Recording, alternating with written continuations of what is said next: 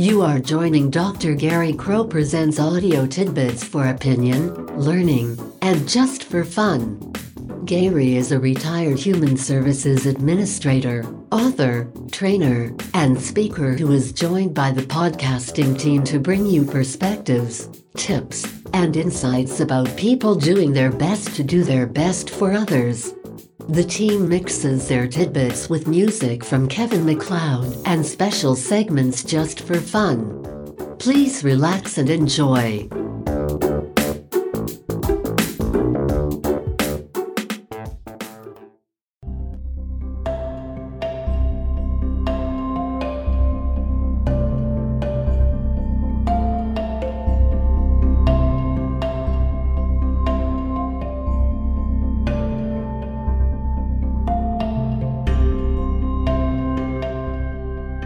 I thought we might spend this episode having some fun. Sometimes we hear things from famous people that sound like something useful and maybe even important. When we do, we might do well to ask whether what is said is actually valid or if we just think it is reasonable because someone famous said it. Perhaps even famous people are as capable of silly talk as the rest of us. Let's consider a few examples, knowing that what we say is as likely to be silly talk as it would were we famous.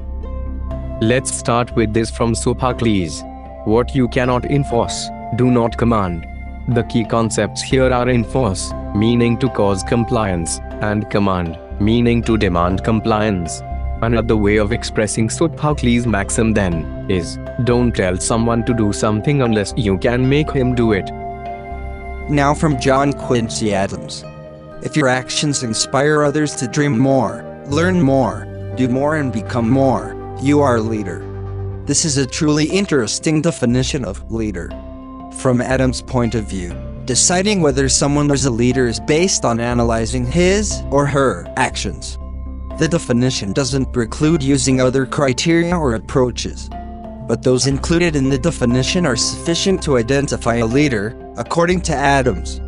To find a leader using Adams' definition, qualities such as charisma, personality, intelligence, compassion, decisiveness, or similar traits are not relevant since only actions are pertinent. Further, only actions that inspire others are of immediate interest. This means that one can only designate someone as a leader by first identifying at least one other person who was inspired by the actions of the person being designated.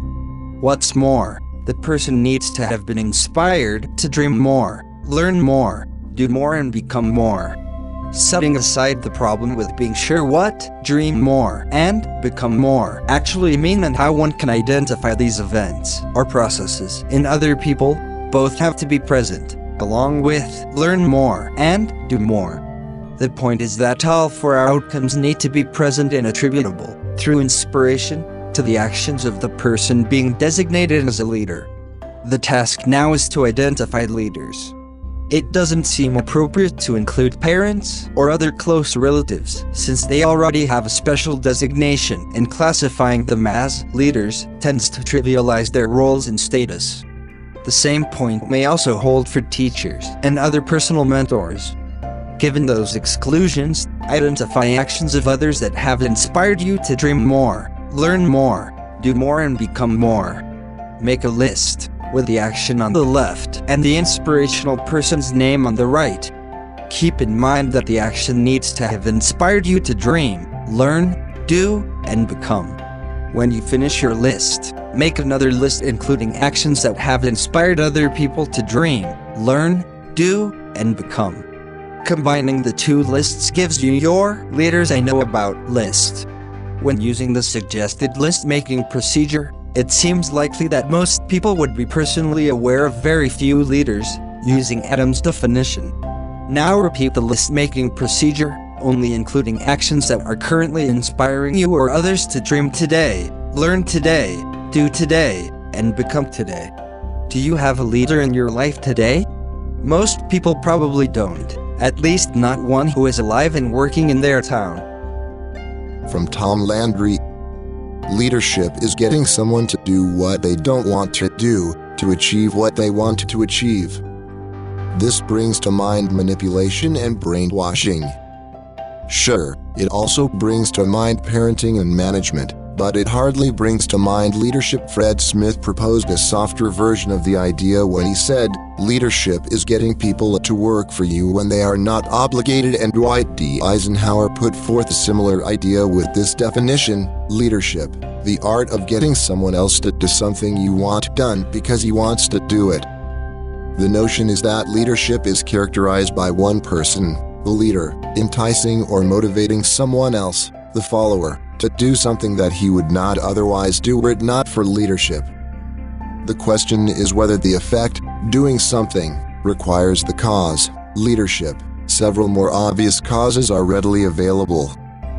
People do things they might otherwise not do because it's their job, they are getting paid, they are afraid not to do it, they don't want to disappoint a parent or perhaps the coach, everyone else is doing it, or they determine it is in their best interest. The leader may be able to use one of these causes, but to equate such use with leadership is not reasonable, since anyone who has control of the cause can use it at will. It would be like arguing that holding a gun makes one a marksman. This is a good time to remember Occam's razor. Paul Vincent, in the Stanford Encyclopedia of Philosophy, points out Occam's razor never allows us to deny putative entities. At best, it allows us to refrain from positing them in the absence of known compelling reasons for doing so. Since there are numerous and quite obvious reasons, causes, why people frequently do things they might not otherwise do, positing leadership as the cause is unnecessary. It may be attributable to leadership, but used in that way, leadership is little more than one of Occam's putative entities. From Ralph Nader. The function of leadership is to produce more leaders, not more followers. This is like arguing that the function of summer is to produce more daylight, not less darkness. The key is that the function of leadership is neither to produce more leaders nor more followers. Sure, the goal of a specific person, group, or organization may be to produce more leaders, more followers, or both, but the function of leadership is to lead. As an organization successfully matures, it tends to attract more qualified people.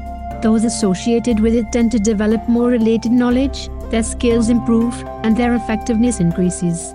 Some of them may assume or be given more authority and more responsibility. A few may be seen as leaders, and even fewer may move into leadership roles. Through this process, leaders emerge. In other organizations, those in charge completely retain their authority and responsibility. The organization attracts more qualified people. Those associated with it develop more related knowledge, their skills improve, and their effectiveness increases. A few may be seen as leaders, but none move into leadership roles. Those roles are filled and no new leadership roles are to be created. The goal of some people, groups, or organizations may be to increase the number of people associated with the enterprise. More typically, the goal is to attract and retain the optimal number of people required to assure the success of the enterprise, and no more. The point is that the people are needed to enable the enterprise's success. They aren't needed to follow anyone. The idea of attracting followers is a non sequitur. The conclusion is that the activities of a leader may or may not produce more leaders. Whether the outcome is an increase in the number of leaders is only important if producing leaders is the goal of the enterprise. Otherwise, it is unrelated to leadership or to the effectiveness of the leaders. Nader may have simply posited producing followers as a straw man in the interest of asserting that leadership produces leaders, but whatever the reason, the assertion fails. Leadership produces leaders no more than summer increases daylight. Conditions that merely coexist should not be confused with cause and effect. And finally, from Stephen R. Covey Management is efficiency in climbing the ladder of success, leadership determines whether the ladder is leaning against the right wall. This is a fun aphorism, especially since it doesn't say anything useful. What's more, it's probably not even true. Still, it sure sounds pithy. Suppose you are assigned the task of hiring a manager for an important project. The first applicant says, I'm efficient in climbing the ladder of success. You ask what that means and are told, I have mastered being effective without wasting time or effort or expense. I'm efficient.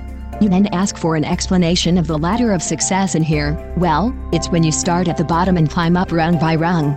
The higher you go, the more successful you are. You ask what is being climbed up and are told, well, the ladder of success. You then scratch your head and ask, Let me see if I have this right.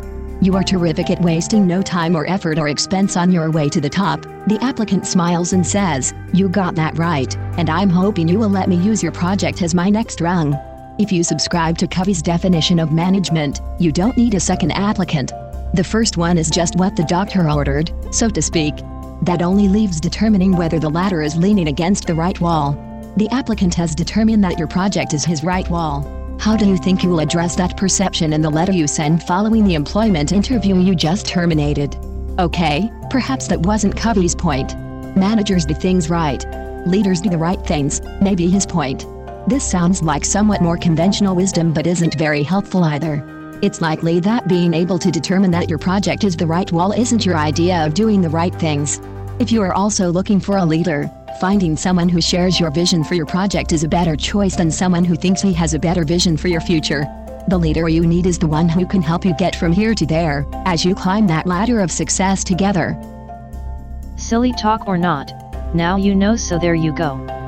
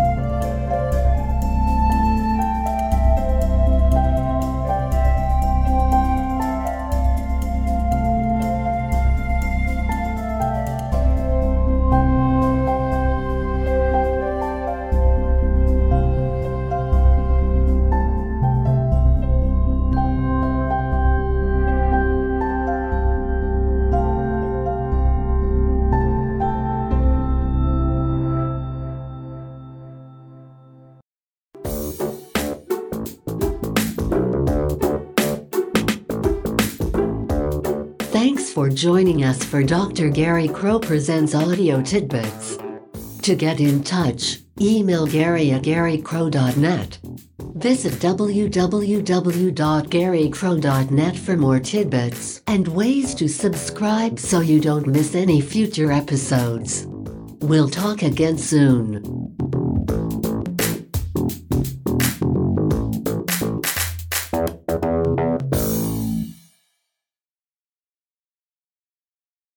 Music by Kevin MacLeod.